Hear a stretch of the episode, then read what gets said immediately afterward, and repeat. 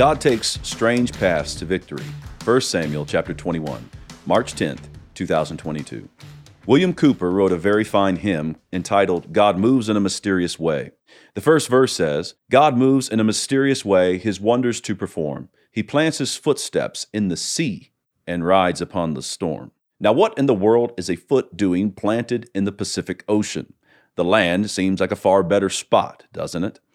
But God knows us. If he were to plant his foot on the land, we would go to worshiping the ground. So he takes strange paths to victory so that we would stay out of idolatry. This is precisely what he does in First Samuel chapter twenty-one as David goes on a roundabout journey to the throne of Israel. We come across uncommon bread, an uncommon sword, and an uncommon man. The text, a summary. After parting ways with Jonathan, David is now on the run from Saul. He heads to Nob, where he meets with Ahimelech the priest.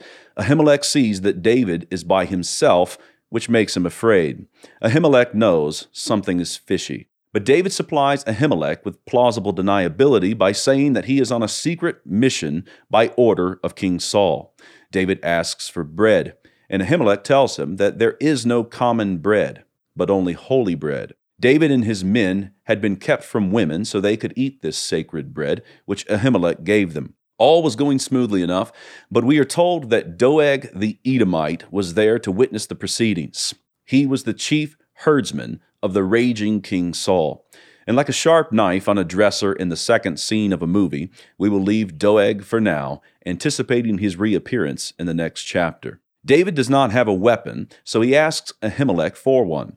But Ahimelech had no common bread, and neither did he have a common sword. The only one available was the sword of Goliath, the Philistine giant. David was happy to take it, seeing that there was none like it. That's verse nine. David then flees to Achish, the king of Gath. This action seems doubly strange, since David was carrying Goliath's sword, who himself was from Gath. The servants of Achish recognized David. They had heard the women's song of Saul slaying his thousands and David his ten thousands.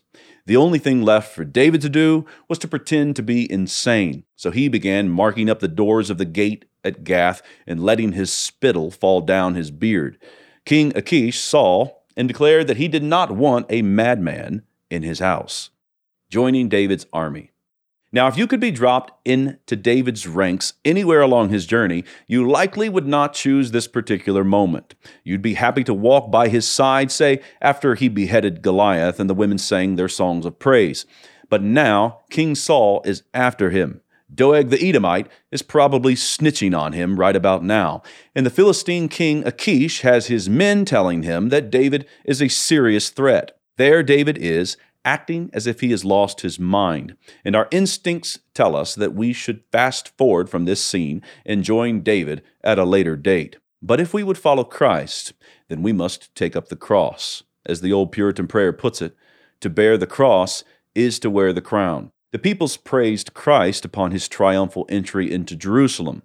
But we walk with him not only then, we also walk with him when the rulers of this world are after him. We are with Christ when Judas is snitching on him.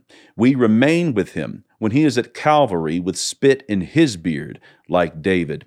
And we don't flinch if others think we are out of our minds. For with Paul we say, if we are beside ourselves, it is for God. Second Corinthians chapter five, verse thirteen. David ate uncommon bread, took up an uncommon sword, and was thought to be an uncommon man. The whole chapter is uncomfortable. Things do not appear to be going according to plan. Imagine yourself in David's ranks, undercover, just inside the edge of the forest. You look across the open field and see David, spittled and marking up the front gates of Gath. At that very moment, you receive a call from one of the biggest donors of the David for Second King of Israel campaign.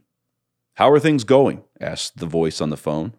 Well, really, Bill, I'm glad that you called. I, I think the plan is starting to come together. Now, we love it when things are in order and balanced, and the details unfold according to plan.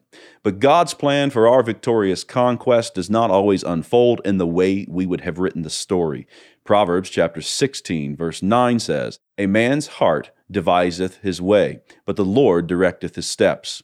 When we get that truth down into our bones, it does not mean that we leave off strategizing, but it does mean that when everything appears to be going haywire, we won't fret, assuming that God's promises are falling to the ground. We will rather know that it is not by might nor by power, but by the Spirit of God that we have the victory.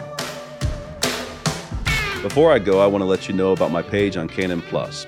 You can watch all of the Reformation and Revival videos there, and you can see a list of my favorite Canon Plus content. You can also get access to resources from Doug Wilson, Toby Sumpter, and others. Just click the link in the description and take a look around.